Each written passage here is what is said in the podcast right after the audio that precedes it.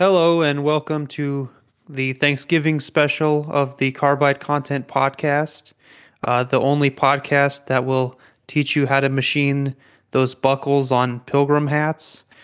Uh, as you probably already know, Grant is banned from all Thanksgiving activities, so he's not here today. I'm David from Contraption Collection. I'm Deylan from Machine Wise. And I'm Jon from Triaxis. that was my intro. Excellent. we also have to you- say like what collets we're thankful for, stuff Oh, like yeah. that. ER16 Uh, my- call, it's 100%. Yeah, my uh, ER ER eleven, the one eighth ones, I buy those by the uh, truckloads. That's a good choice. That's a good Yeah. choice. Let me guess. The collet goes bad every time you break an eighth inch end mill? Yeah. What is Aw. it, what is it with that? That's so annoying. I don't know. It's really annoying. I'm, You I look was at it one and with it's got these- 316s. It's got these chips on it, and you're just like, well, there goes fifteen There goes dollars or another one. whatever. Yeah. whatever my next machine is, I kind of want to try to get away from collets because I just don't want to Mhm. have to clean three different parts every time I change a tool. Yep. Uh, They have I their wish place, I but- wish you luck. I mean, yeah, I've been swapping to hydraulics for a lot of my like critical stuff, but uh, ER16s or ER collets in general definitely have a, a nice versatile place in the shop. yeah. I don't How- honestly mind cleaning them that much. I Yeah. just like take them apart, blow them out, and then run my finger on the the tapers and stuff, and make sure like shine light through the collet itself, make sure there's no chips, and then Yeah. slap it all back together. Right? Yeah, I do the same thing. Do, do you think it'd be bad to try to use set screw holders for eighth inch end mills Uh, Oh, it should be okay. or eighth inch shank? I haven't, roughing, I think it'd be fun. I haven't used set screw holders in so long that I, I really don't know how the run out is these days. Supposedly they should be really good run out. Yeah, yeah. Saunders did a test a while ago. Okay. Um, but even if there is run out, it's like way easier to adjust because it's just a set screw. But you don't want um, uh, maybe. because you undo the set screw and just turn the tool around uh, instead of i mean you know you still Oh. might want to tap it or do other stuff but Yeah. Yeah. Do, do you check the runout on your tools, David? um, most of the time no on my probe i like scratched a little mark on the uh, the spindle because there's no alignment method to be consistent with the tormach Yep. So on the probe, I try to always do it in the same spot, and then on occasion, I've like experimented, but it's just not. There's not like a way to guarantee it every time. Um, that I know of. Unless, I don't know. Maybe the tool, if the tool changer is crazy accurate or something, maybe it helps. But um, yeah, I I I, uh, I don't really worry about it most of the time, even though it'd be good if I could. Yeah. I think I checked like run out once for a G Wiz type thing, and I was like, I'm never doing that again. That was a lot of work. Yeah, I, I I don't check run out on all my critical tools anymore because they're all in hydraulics. Yeah. Um, but back when I was only using ER16s, I would check run out on on some tools, and uh, I had some that were upwards of four thou run out. Damn. Well, how big Yeah. a tool? Uh, what was that on? That was probably on a either three sixteenths or an eighth inch. I don't use big tools. My largest end mill is quarter inch, so The same. That's that's the thing is like if it's a 16th inch tool, which is what I use for a lot of stuff, you know the the run out could be higher than the chip load sometimes, and so you know I probably should pay more attention to it and just check that it's not crazy because sometimes I have like weird behavior with wear, and I wonder like oh did it cut big this time because maybe I put it in the machine like at the maximum point of run out, and so it's taking you know if I'm trying to dial in tenths um, but I I don't know. yeah, it's, yeah, that, it's that's a harder on a. Tormach too because it's not a taper tool holder. It's just a standard C8 or C7 collet on a what three quarter inch shank. Yeah, I like using a yeah, it's a R8 in the All right, that's machine. what it is. Um, I like using the set screw holders for like quarter inch tools. Tormach doesn't make the smallest they make is like uh maybe three sixteenths. I don't I don't even know if there's three sixteen. I I I can't remember, and I probably have one I set think it up. was quarter inch. I don't remember anymore because I tried buying some some set screw ones way back for my Tormach and I couldn't really get a lot of ones I wanted. Yeah, I don't know why they don't make like an eighth inch set screw holder. Um, it would be also nice for like coolant and stuff. Um, but uh, I I've never had problems, even though like none of my tools have weld on flats or anything, and I've never really had issues with them pulling out, um, except for the time that I had tried like a a tool that had like three inches of flutes and was taking like the full length. Right. That might I don't and- even remember if that was in a set screw or a collet. Um, but otherwise, I've never really had things pull out. Hmm. Yeah. Actually, that might have pulled out of the whole R8. That might not have even pulled out of the tool holder. That might have pulled the whole R8 out. Yep. I've only had tool pull out once on all my machines so far, and it was actually in a hydraulic holder. Yeah, that w- was it. The the T slot or the No, actually. So, which I mean, what, that's what makes me even more surprised is um because I did have I had a milling chuck that I put my my titanium keyway cutter in, yeah and uh, it didn't have enough force, and it spun it in that in that in that milling chuck, and it ruined the shank of the keyway cutter, and it ruined that four hundred dollar milling chuck.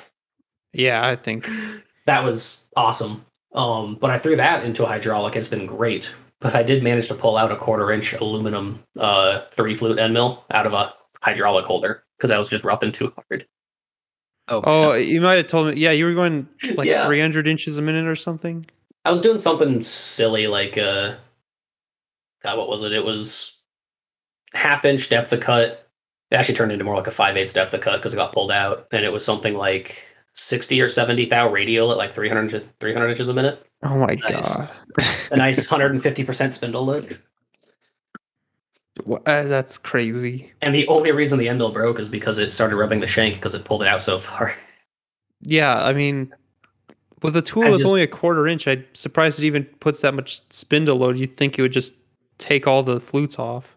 Yeah, right. I mean, I was just blown away that it pulled out of a hydraulic holder. I never thought I'd see the day where I succeeded in that task. Hmm. Yeah, that's crazy. Right? This week Yeah. was the first week in like six months that I've checked run out on the probe. how how good or bad was it? Um, so I don't know, like a either a year ago or like six months. I don't timelines are weird now.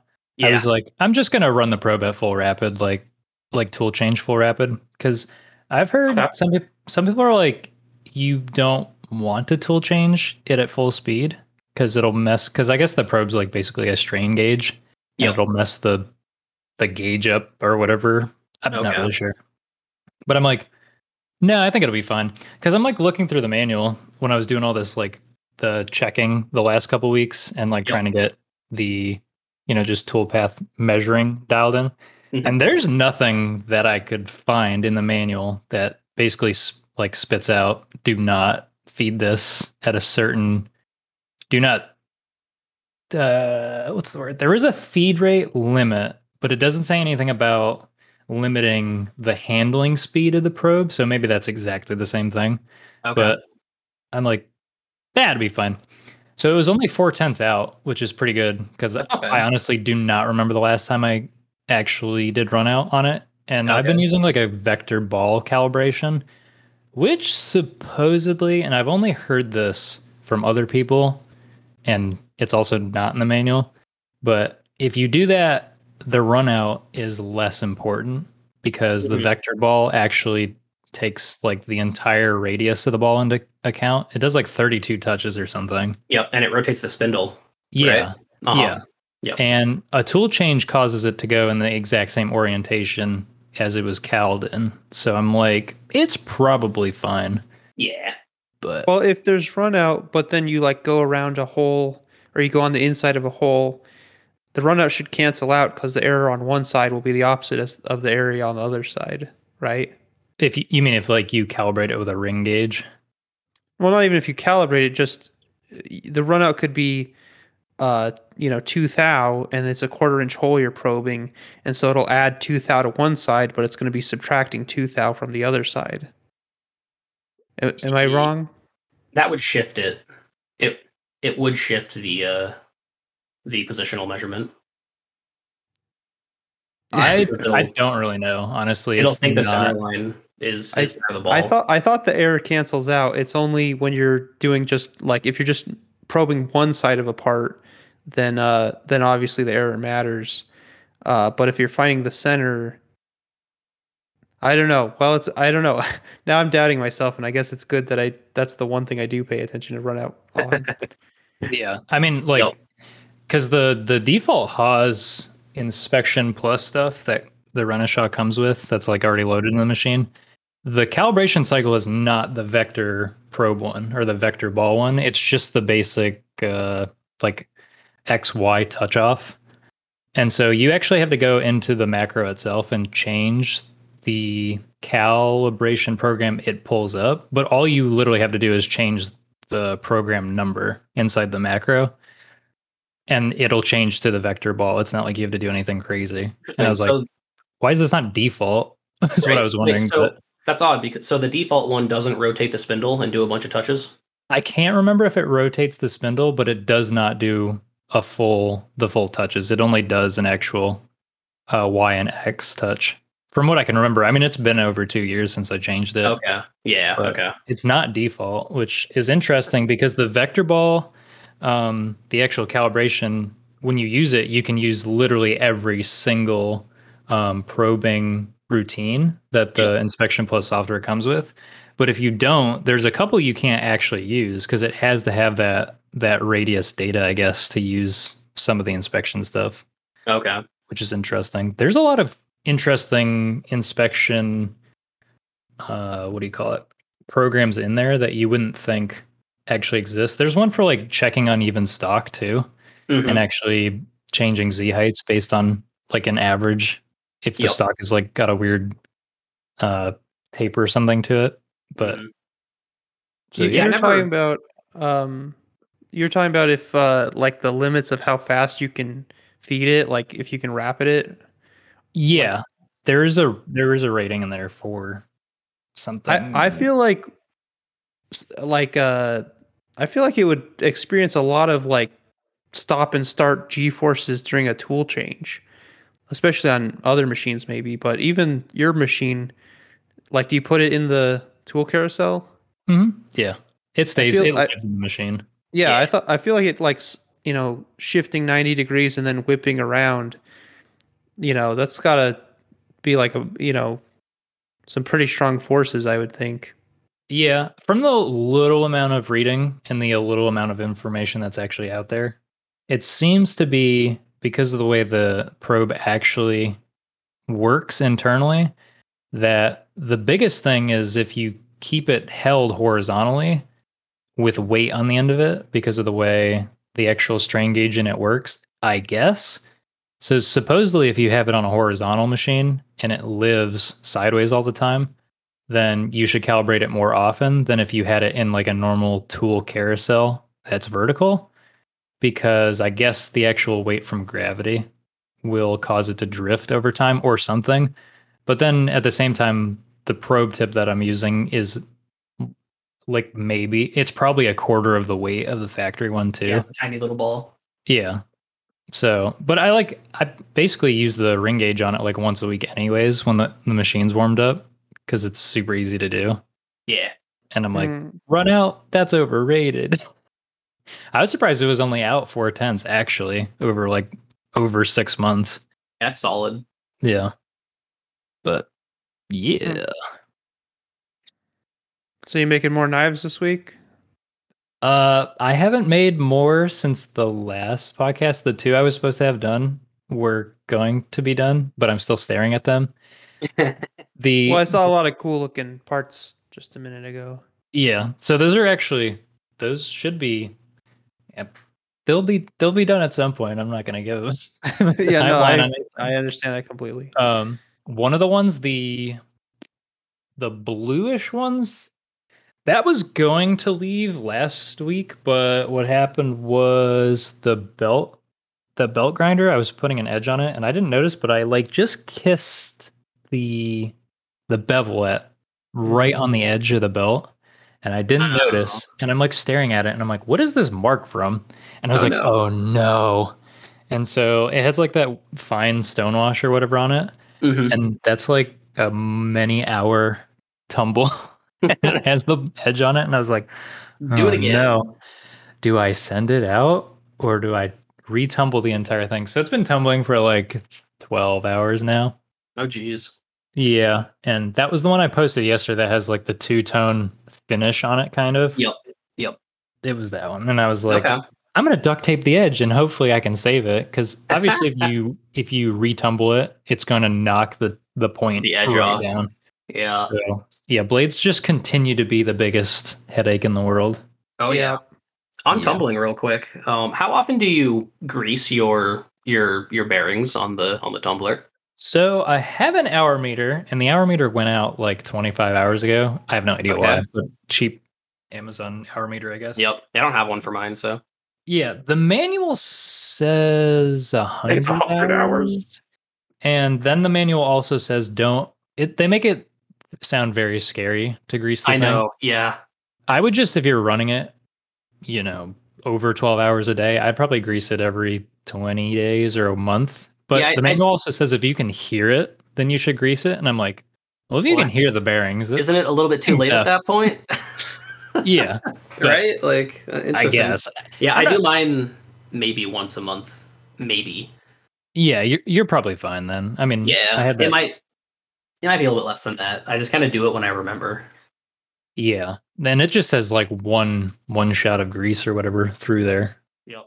I mean, every shop I've seen that has one of these tumblers, they put them outside where they just get rusty, and they don't maintain it at all, and it just works still. So Yeah, and you can buy the you can buy the entire drivetrain from them anyways Yeah. if you had to, and it's really not that expensive as far as no, You, you have a CM top line, uh, Deylan, right? it's uh, Mr. Deburr, D Yeah. three hundred or something. Is that a That's CM top same, line? same brand. yeah. I don't know. Was that? Is Mr. Deburr a CM top line? Yeah, yeah, I think so. Okay. Um, and what do you have, Jon? Same thing, yeah. Yep. Oh, okay. Same one. Yeah. Same as Grant too, actually. Yeah.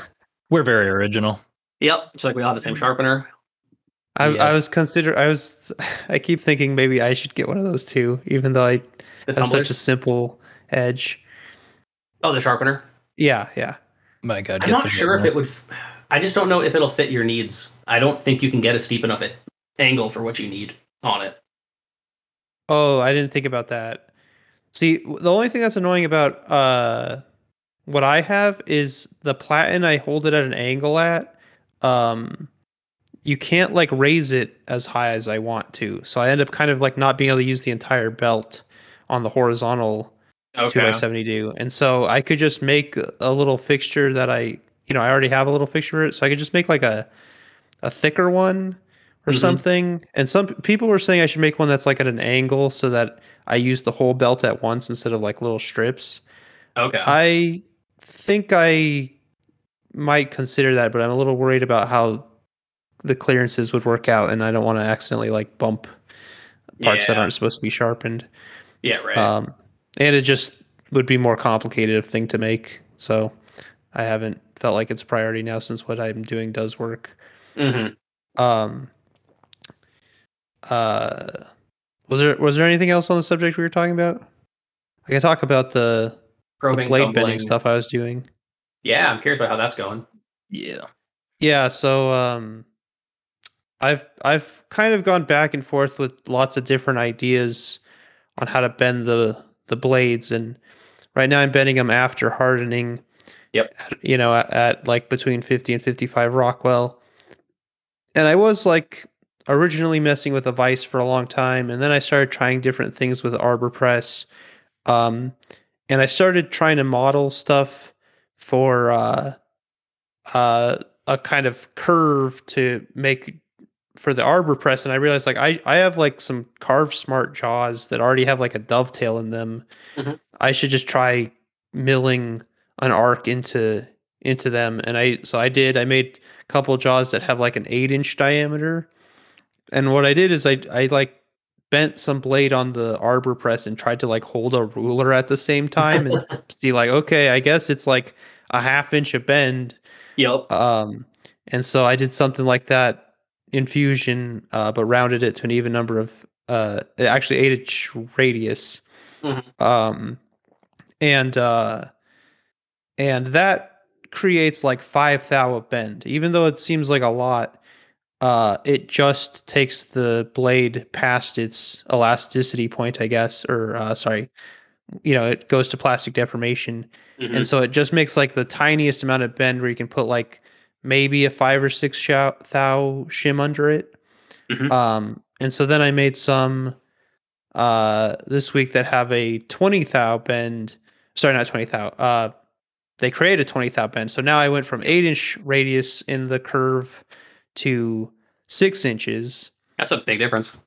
And uh, it is in terms of like you think two inches is a big difference, but it's really only like um like an eighth of an inch difference in terms of height. Like I said, I tried to measure uh half an inch. Now the like from the the peak to the lowest point, it's like six hundred fifty thou or something Okay. so it's actually only m- m- bending it like an eighth inch more um and that's like the that's the steepest i could do until i've ordered uh thicker jaw stock because uh if i if i went any further i wouldn't have anything to hold on to or Yeah. well i guess i could uh, clamp onto the dovetail but uh i didn't want to risk that Right. um, I don't know. I could probably figure something out.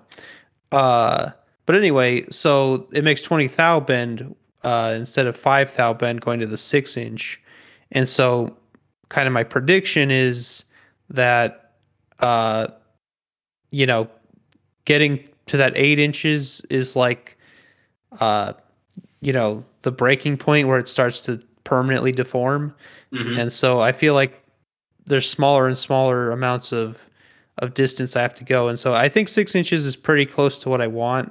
Like twenty thousand is what I want. Um, but I did tell you that I, I I was just testing it on some blades I just got back from heat treat that had tabs on them. Yeah. Um, I sent some blades that I knew would be uh, scrap anyway, Mhm. um, but I I wanted to be able to test things like this, and so I just tried doing these bend tests on a blade that still had the tabs, and I'm curious to see uh, how much more they bend without the tabs on them because you know it, it, it the blade shape can't really perfectly fit in this curve either way. right. Um, but you raised something. Uh, you raised a question of where's the bend happening, and I do worry. It's hard to tell and measure these things, but I do It worry is. that it's bending more at the the kind of neck area. Um, and so I wonder if I should like make a more complex curve shape where it's like steeper towards the tip of the blade and like less steep. Well, I don't know. The thickest part is like, you know, where it connects to the the pivot of the scissors. So maybe that would need to be steeper. Maybe. I'm not sure. I've kind of rambled on. Maybe I should ask, let you ask a question or tell me to move on or something. I mean, it's Hmm. I, there's definitely promise here. I think I'm hoping that it. Uh, I'm looking forward to seeing the results on an like you know on a finished one. I think uh I think it'll be more consistent and I think it'll be good to I could have just like cut the sharper curve into the jaws I already had, but I think it'll be good to kind of be able to potentially go back and forth. Yeah. Uh, yep. Uh or uh yeah, I don't know. But uh I should have done this a long time ago probably instead of having to write lies so much on like my eyes and Yep. shims and surface plates and stuff like that Right. to try to just go back and forth Mhm. between the arbor press and and what I was doing on a surface plate. Hopefully, this is the uh the final little bit that you're looking for. Yeah. Yeah. I uh with these blades I got back, you can see in in the picture that they're uh they're very like brown and gold or Yeah, I was gonna ask who did the who did the heat treat on that one. so this time I tried Byington, which I've tried Phoenix and I've tried Byington, and uh, f- uh, Byington's definitely for doing small batches of things is is going to be cheaper and probably faster because I think they are trying to target people like me, hmm um, or you know, knife makers who are just doing more personal stuff. Mhm. Um, and I feel like the very first batch I did with them was super clean. But the very first batch I did with them, uh, I don't even think I tumbled. So I'm wondering if there's just like oil or something that I didn't clean off, and that makes a, a worse finish. Because I thought it's supposed to be a vacuum furnace, so I thought there there shouldn't really be any. Yeah, I would have expected. Yeah, I wouldn't have expected that. I mean, if it's a vacuum furnace, maybe their vacuum was lacking. Well, like I said, I feel like the first time I worked with them, it was really good. It's odd. So I feel like it might be my fault. Like if if it's just, I uh, I was using Simple Green to clean parts for a while, but I stopped because I was told uh, by my anodizer to just let them do it because I was worried that stuff I read about Simple Green that it can damage aluminum. Mhm. Um, and so I, I think it's possible. I don't know. I try to wash parts like all sorts of different parts in the process, but I don't know. Maybe I didn't really do a, a good job, or or even forgot to to try to clean off the gunk from the tumbler. I mean, I'm sure I, I rinsed it in water definitely, but I don't know if I used soap. I mean, maybe my standards are just too high, but if you offer a service and the end result is dependent on how clean they are beforehand, I feel like it's their job to make sure that cleaning is part of their process. But I don't know. Yeah, Maybe my I I think I want to email or call them about it because yeah, I really don't know what to expect because I've gotten Right. so many different results with so many different myself and other people heat treating things. yep. Um, and I'm trying to do stuff special. Like I, I you know, I, I asked and made sure that they would do less than 55 Rockwell Uh-huh. you know, because I knew it would be weird, and so I did. And they're like, "Are you sure that's kind of soft?" And I was like, "Nah, that's that's what I'm doing right now." That's what we're looking for. Was your first batch with them a higher Rockwell? It was. Maybe it's so something the with the temper. tempering. Maybe they, yeah, it, yeah, higher temper, temperature or something did weird things to the color. I don't know. Yeah, I, I, I don't know. Interesting. I, uh, and and like I said with Phoenix, it was happening too. With Phoenix, at first I was like, "Wow, these are perfect," but then it turns out that they had uh, bead blasted the blades. uh-huh. and so uh and that was partially because i was having them do weird fixturing in the oven Yep. um but blades from phoenix had discoloration as well uh if they weren't blasted which is why i'm saying that maybe i should be getting a blasting cabinet Hmm. you had Are stuff from phoenix did, what did did it come out nice Yeah, and gray had. Yeah, no, they the, the all the Prisma Trainer blades that I had them heat treat are perfect, pretty much. Um, do you feel like they were in terms bead of finish. blasted definitely not. no are you sure Hundred percent.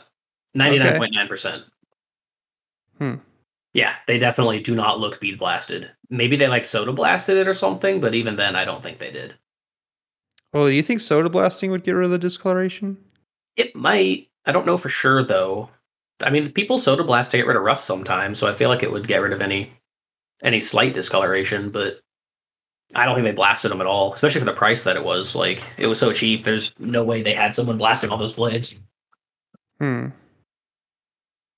Any thoughts, Jon? Uh, I don't know about removing discoloration from heat treated stuff, but I would assume you could blast it with like aluminum oxide, would definitely get rid of it. Does uh your stuff come out of the oven pretty clean?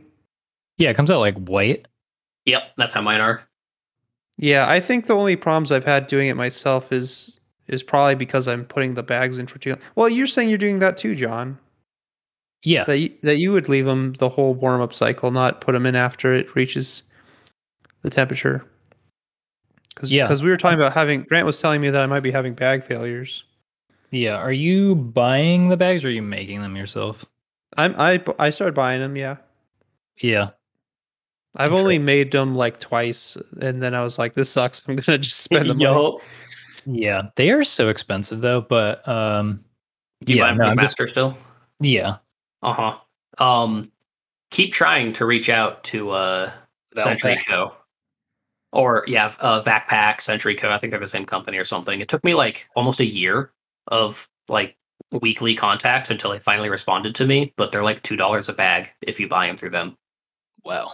Yeah, Yeah. it's it's an insane cost savings. Yeah, I'm just like all you have to do is you put put like a Shopify page. You get some, I don't know, some kid who wants Right. to do it. It's like Yeah, they, they just don't care about the smaller customers. I don't think. I guess, but It's crazy though, because like for that product, I I don't know. I feel like I would have thought that it is a lot of small customers because Yeah, right. I feel like big larger places customers would just pay uh, someone with the giant vacuum oven. or have one themselves or something. Yeah. So it's it's very strange. yeah, Uh, maybe I they am- just like supporting McMaster because Yeah, right. yeah. I just uh use the bags for McMaster's. So it's just uh, and then I put two folds in it. But when I do a fold, I'll crease it with something against an old surface grinding vise so that it's a really sharp edge. Yep. Yeah. So I'll crease it and then I'll fold it and then I'll actually fold it over and actually make sure that's completely flat, I guess, by rolling like a piece of aluminum round bar over it and making sure it's I'm over over explaining this. I'm making sure it's really flat on Yep. each bend and then doing Yep. it twice. And they never fail.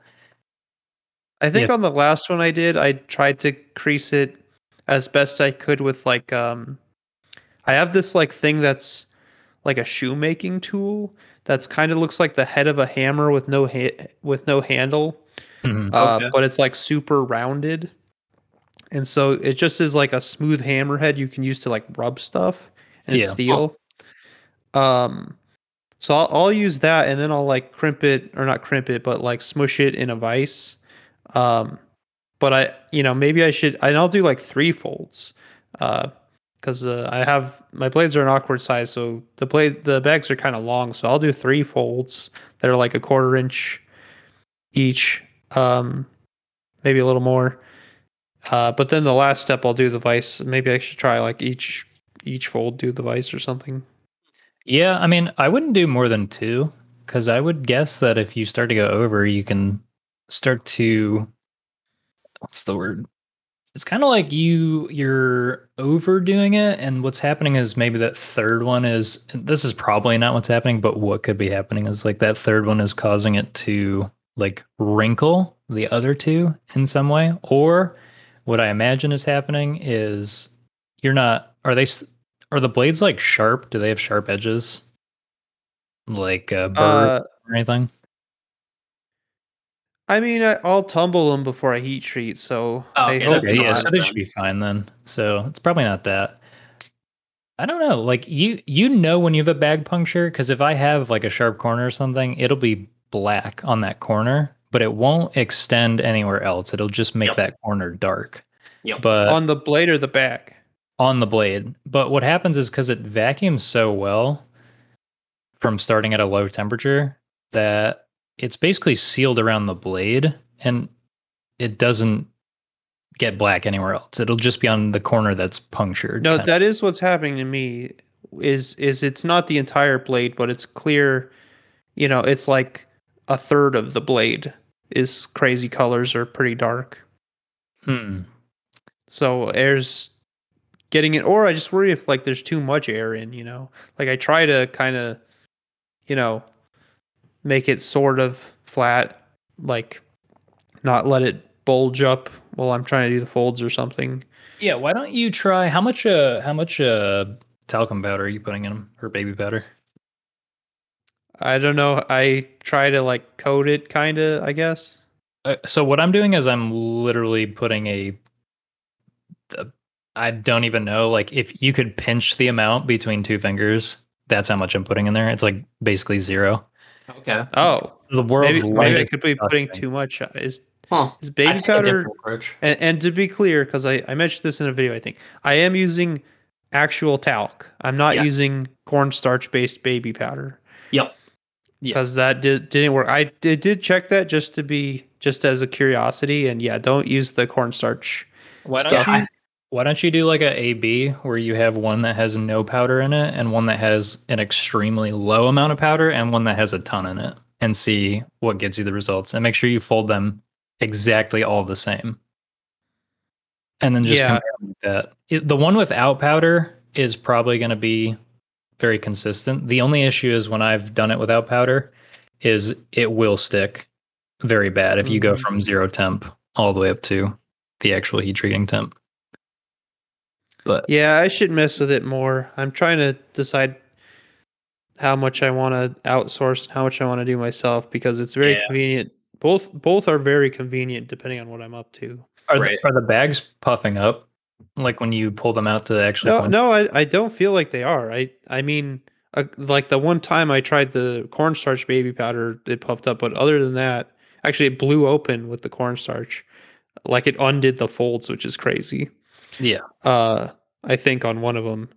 Uh, but yeah, other than that, uh, I feel like they suck down.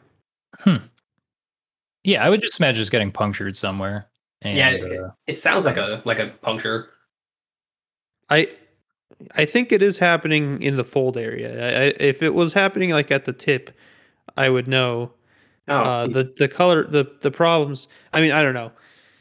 Yeah, I'm putting them in tip first into the bags, or at least the last time I've Yep. done different things. But the last time, tip first into the bag, where the fold is, is the not tip, and that's where the discoloration was.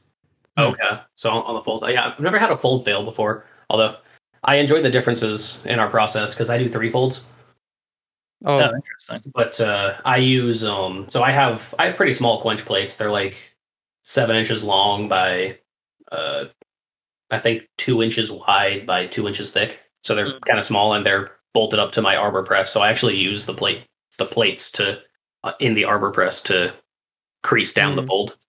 Oh, gotcha. Um, which always leaves me a really nice, clean, flat fold. Yeah, so that basically disproves that more than two folds is doing it. So Right. maybe it's Also- maybe it's the way you're actually creasing them together, David. Maybe. yeah, I could try improving my methods. Yep. Because Um. Well, I don't know. That's a. I can't remember what I was gonna say. What are you? What else? What's going on with you this week, Deylan? Uh, let's see. This week is a lot of Lost production. Um, it's you know the holiday weekend for Thanksgiving Yeah. and all that. Um, so my machinist is out today through Friday. Um, he had he actually requested off Wednesday long long ago for some some other personal reasons. So um, it's just me at the shop today, tomorrow, and Friday. I was hoping to get my grinder delivered today. Oh yeah. it, it I didn't. Um, the grinder itself was delivered to, my, to the riggers warehouse yesterday. Mhm. It did. It did come with some uh, with some in transit damage. Oh, no. It fortunately, it's not a big deal, at least from a surface level. Um, they put they put the tie down straps over the ends of the tables where the sheet metal is, and it just buckled in one side of the sheet metal a little bit. Hmm. Like they just were being stupid. Um, fortunately, the the riggers I use are awesome, and they um they had the the freight company sign a uh, a bill of damage delivery, and they also took pictures and emailed the freight company for me. Gotcha. But it seems to just be some sheet metal. Shouldn't be a big deal. Do you have any recourse for that, or are you just gonna okay, yeah, there's damage on it. Like Yeah, I mean, is what it is. I'll I'll follow through with with the emails that they sent the freight company, see if I can ring them for a few hundred bucks, maybe. Um, Yeah. it's you know if it's fully functional aside from the sheet metal, no big deal. If I get it and like you know the table doesn't move or it's like super you know jank in some way, then there's going to be a problem. What did But I- you pay for freight, if you don't mind saying? It was three thousand dollars. I'd be like, yeah, you guys, you I mean, guys I charge me three thousand dollars, and you obviously Mhm. don't know how to move equipment. So Yeah, it's a little bit ridiculous. Um, and I'm I'm pretty sure that three thousand dollars wasn't the actual freight cost. I'm pretty sure the, the the machine seller I bought it from probably pocketed a thousand of that and then used the other two thousand to pay freight. damn. Oh. Yeah, so you, maybe. you, you paid the, the the dealer then, or or whatever the reseller. Yeah, they they- they, they built in the freight cost and then they and they hired someone. So there's a there's a good chance I you know It- there's definitely grand of that. worry that if they mess that up, if anything else could be messed up. Yeah, it's hard saying. I think it's gonna be fine. Do you guys Yeah, know about the like Van Halen M and M's thing? I do not. So like Van Halen would have like a list of things that people needed to do that were setting up his concerts. I think it was Oh. Van Halen, Mhm. and uh, on the list I would do- be I like know about this actually. put out a bowl of M and M's, but take out all the brown M and M's. And Van Halen wasn't actually that much of a diva that he didn't want to eat those colored M and M's because M and M's all are the same. Yeah. Uh, it was just that if someone skipped that step, then it's like, okay, we got to check if they skipped any other step. I love it. That's cool. And so Yeah. that's why I ban any M and M's in my shop because now I know it'll be super efficient. I'm not going to let any color of M and M. Oh, that's awesome. That's that's funny. Interesting. But yeah. I think it's just a sheet metal. So um sadly the riggers are slammed. Um this is the time of year where big companies get to spend all of their money to buy machines so they can, you know, get tax breaks and all that. So Yeah.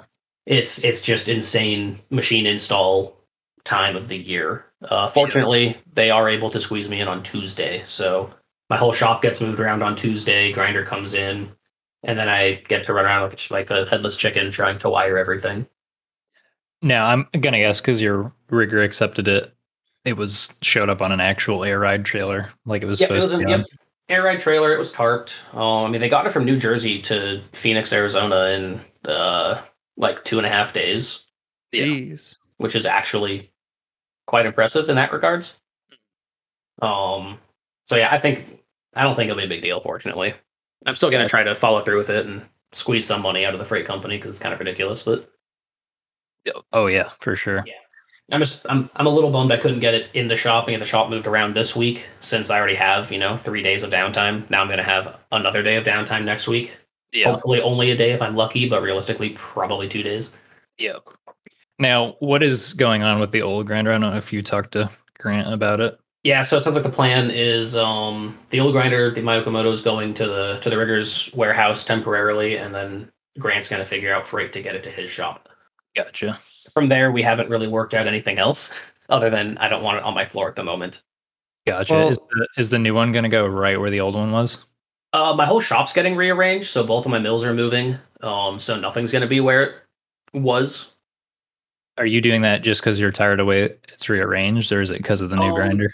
No, because I don't have foresight, and uh, I didn't lay out my shop properly. So both of my mills are as close to the garage door as possible, but I have a bathroom that protrudes. So my shop is a giant rectangle, except for a bathroom that protrudes out like halfway along that rectangle. Yep. And so the mills are butted up against the backside of the shop where the garage door is, which means there's now a really tiny gap between one of the machines and the bathroom that nothing else will fit through. I see. So all them so both mills have to get pushed all the way to the front of the shop so I can then, you know, expand backwards towards the garage door Mm-mm. because I can't expand from the garage door forwards right now. Gotcha. Yep. So not Well, ideal. Well, nice. Yeah. Good luck with the moving equipment around. That's always a fun time. Yeah, I mean, I I have riggers do it. I don't move that. Um, it just sucks because I have to re-level the machines. You know, uh, re re pick up my offsets because things will shift, and then I have to I have to rewire them as well because I can't. I I couldn't get an electrician in in time, so I'm gonna I'm just gonna buy like a hundred foot of giant cable and do a temporary wire install while I wait for the electricians to come in and do it right. Gotcha. Yeah. Nice. yeah, I think that's really about it. Um, I think I'm finally getting the last 10% of blade hard milling dialed in that I've been trying to for a while. The run from today is the best it's looked so far, and it looks like it's 99% there now. These are On like uh, small tweaks you've been making. Yes. what blade? Uh, the Opus blades, which are the only blades I hard mill at the moment because they're out of production temporarily. Oh, right. You might have said that Yep. before. Yeah, so uh, using the, the new OSG tools. Yeah. Yep, which are amazing. I'll be nice to Grant. Uh, his new blade design looks pretty awesome. Uh, I think that's amazing. It's so good. I feel like maybe he should make new handles and like it be its own thing because it's like Don't It's so- them.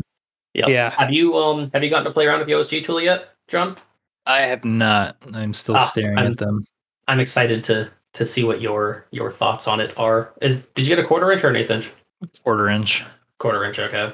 Huh. Yeah. I'm like, I'm gonna use them, but I'm like also nervous for the first run. I'm like, Yeah, here right. we go. what are you nervous about? They're just expensive, and expensive Mm. stuff is painful to mess up. I guess. Uh huh. But I thought that these weren't these aren't the four hundred dollar ones. These I No, thought no. they weren't too bad, right? I mean, for a quarter inch ball, they're still moderately expensive. It's probably what like eighty five bucks or something. Oh, Yep, okay.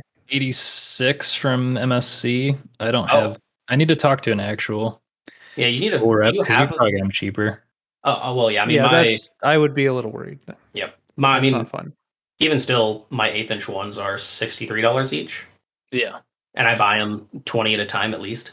Yeah. What? Oh, yeah. I, I mean, eighth is like the physics are completely different from a quarter inch, but Uh-huh. what surface footage and then um, I guess I don't know. What Yeah, I mean, at? Um, I'll send you the feeds and speeds chart for it as well. But uh, I I actually bumped everything down. There's a little section on the feeds and speeds chart where if the angle is 15 degrees or less, they want you to cut everything basically in half. yeah. Um, I- Interesting. I was ignoring that at first, thinking I could get away with it, and it, I almost could. Um, however, for my most recent run, I finally was like, "All right, I'm going to be smart," and I uh, I bumped everything down roughly by half, and I also added a spring pass because my only issues with my finishes are uh, I was getting some some slight graying still, which could be chip dragging, could be something else entirely. Who knows? Yeah. so, did you have that rep come into your shop yet? Um, he hasn't Or- come in since since his initial visit before I started using the tools. Um, he was going to come in, however, he was sick at the time, and then it just hasn't happened since. But uh, he's still been super helpful. I told him I was still having some some finish issues, and uh, so I sent him a bunch of pictures, and he's relaying that to the uh, I guess one of the engineers that designed these tools. Hmm. So we'll see. Yeah, I wonder if he'd say anything about where he should be if the 15 degree thing's good or if it's I bad mean, to I've do a talked to him extensively. uh, spring pass. What's that? I've talked to him. I've talked to him extensively about it, and um, everything that makes my finish better is the exact opposite of what he wants me to do. okay. Um, So- so even he was like, "I don't think I can help you anymore, so we need to put this to someone who can, because everything that I that I want you to do is the opposite of what you apparently need to be doing." So You- You're But- following a chart they have like on the website. yeah, you just go to the to their A brand, the A E B N H. Uh, Yeah. They have a feeds and speeds chart, and um, I think on the eighth inch they want. Uh, since you get to you know you have a fourth axis, you can you don't have to worry about that 15 degree. Uh, it wants on like 58 to 62 Rockwell. It's anywhere from like 400 to 550 surface footage, which is more than all of our RPM. And it wants something like one thou and two tenths chip load, just something stupid. Hmm. But Uh, it I mean, wants- that's seems like a lot of tools. Yeah. A thou is around where it always ends up being. not for hard milling. Well, I guess so. That's true. Yeah, but uh, for but that that's the finishing specifically. But they want a really shallow depth of cut. They want like a two thou depth of cut, which is yeah. already what my finishing is typically anyway. So Yeah, that's that's what I was doing. Anyways, yeah, and mean, I think I was doing. It's like, do you really know until you know you can CMM it? right, exactly. I mean, I mean, you're you're probably going to get some real like much better results than even I've been getting because you have the fourth axis and you can you know you can control the contact angle entirely. yeah, that surface footage thing is pretty crazy. The higher up Yeah, on the just- ball you go. They just want all the surface footage. Yeah. Give it all of it. Hmm. Although in my case, I actually did bump it down. I think I'm running it. I'm what's 7,500 RPM on a uh, on a eighth inch tool. It's like 240 surface footage, I think. Not sure. So yeah, I think I'm running like 240 surface footage, and I'm running like I think a five tenth chip load. That's not that. That's program chip load. That's not chip thinning chip load, but Yeah. And uh, tool life is pretty good. tool life. Um, I mean, I I need a pallet. Um, and it looks like this round gave me a good pallet. So you're what are you roughing? Like what are you roughing semi finish and obviously full finishes with this this tool? Are you roughing with a just a standard ball or is it another one of these? or- I'm I have three of these exact same tool in there. One for roughing, one for semi finish, one for finish, Oh my and god. then and then you do a single run. pass.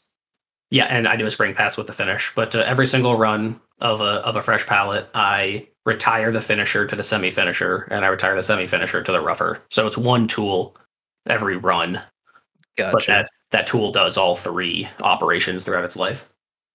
Hmm. Um, how, how many but- total sides is that? that is uh six bevels, so three finished blades. Gotcha. Yep. But uh, in typical fashion, this has happened to me a lot in the past where I'll get one good pallet and I'll think everything's dialed, and then the next run is just entirely different, Hmm. and I don't know why. I mean, and it'll be from the same batch of heat treated parts, even. Hmm. And I have a hardness tester now, and we hardness test all of our all of our blade blanks, and they all come out to like between 58 and a half to like 59 and a half. Yeah, there are so many variables when you're chasing around the very edge of things that Right? it's so annoying. I mean, it could Mhm. even be like the temperature in the room's a little different. Yeah. Yeah. Who knows? yeah. Uh, it's even it's even more frustrating because uh, the finish itself, like it's a really crisp finish, yeah. but I'm getting this like if you catch it in the light just right, then you'll see these little these little bands of gray in some areas. Hmm. Hmm. And like I've looked at it with like a 30 times loupe and I can't see the gray when I'm that far up. yeah.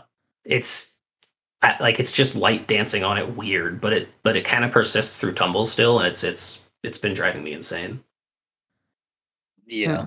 Is- I, that that stuff's there's so much annoying little stuff and I'm like, man, human eyes are way too good at seeing changes Dude, in light. Um, I know like if I was going I I wish I was doing smooth bevels because I know I could get a full pallet of like completely crisp finishes. I could probably get two pallets of completely crisp finishes if I was doing a smooth bevel. Yeah, I have like a internal battle between like, do you make the cusp heights so low that you can't see the individual cusp, or do you actually make it high enough to be like an appropriate chip thickness and then tumble it out? Because it's like that's still a peak, and it, Right? it so it's like, can you tumble the peak to the valley if the if the cusp height is pretty big versus like the small cusp height? Yeah. I'm I'm so like I feel like you could get away with it, but in practice, you just it it's humbling. It takes so much longer with a wide. I mean, Why there not? are there are you know there are mold shops out there that are making molds and dies that are essentially polished off of their machine. Yeah, Like, and so you know you have to imagine the chip loads and cusp heights on that are like millionths instead of tenths. I mean, and that's what that's what I'm doing because I mean, Yeah. what's what is a a uh, just even like a four thou step over on a quarter inch ball? That's in the millions. It should be, yeah. Yeah, and then the other issue is, um, at least for this, it's like when Fusion gives you a surface footage, I can't tell if it takes it. I'm pretty certain it doesn't take into account the actual contact. No, it's just the diameter. Yeah, so it's like Yeah. you're not you're kind of guessing unless you know the exact angle, and the issue is Right. because of the hollow grind, you don't know the exact angle at that Yep. exact point Yep. and then I don't know. There's so much like stuff going on, but right. and another thing I was thinking of is like when you have like a surface finish call out, it is like a cusp height call out, and I'm Mhm. like, machines at the end of the day, if you're using an end mill, are going to create lines. Like that is Yes. going to happen, and so I'm Mhm. like, but then I'm, I'm like, I don't know. It's just like. I don't want the lines. I wish people would Uh-huh. accept the lines. yeah, seriously. I mean, I, am on the opposite boat where I wish I could go smooth, but people want people really want my that that 45 degree textured, you know, Yeah, step over. yeah. I It's wish it pretty cool. smooth. But uh, do you think that like there's uh, other ways you could do it? Like you could do the same 45 degree step over, but like if it was slightly bigger or slightly smaller, you know, a different tool or something, it would change the difficulty. I mean, CBN three millimeter ball CBN. That's the next step I'm gonna take if I can't get what I'm looking for off these. But I did get a pallet that was good today. I So just you're doing the do it 45s with uh, what size? eighth inch ball. Yeah. So I mean, I could maybe try a larger diameter ball. It would it would change the look a bit. I'd have to make the step over a little bit bigger, maybe. I could do like a three sixteenths ball. The well, the thing with doing that is like you go from a one eighth to a three sixteenths. Your cusp height, like if you keep everything the same, you do have to change the your surface footage completely changes. Yes, but it does. you're essentially gaining a you're lowering the cusp height so much. Like in I- yeah, which I actually don't want because I want that forty five degree Um, you know, I'm just thinking of like how I've experimented with all sorts of uh, engraving patterns and fake knurling, and uh, it's kind of surprising what you can do. Uh, Like I, I think I think you might be surprised how close you could get the look, even though you'd think like, oh, the cusp height is going to be like way less. You can have way less steep of ridges or whatever defining Yep. it. I, I think it still could look like super similar. Oh, it'll Um, look at the end of the day, it'll look really similar. Um, part of it is I'm I'm pretty locked into eighth inch, and I really don't want to have to buy a three. No, I think I don't think you should reinvent the wheel. It sounds like you've basically dialed in a process, and you change something well- like that, you'd have to spend much time dialing it again. Yeah, I mean, I've thought that about probably thirty or forty times so far, and then the next pallet will prove me wrong for seemingly Well- no reason. So we'll see. But uh, I'm just saying that I think there is like compromise. Uh, you know, where you Yeah. guys are talking about smooth versus some texture or whatever, and like I think you can find kind of a middle ground a little bit. I mean, I know in my case, I I would get pretty much perfect blades if I went smooth.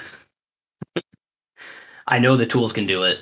It's um I'm just abusing the tools because of the 45 pattern that I'm doing.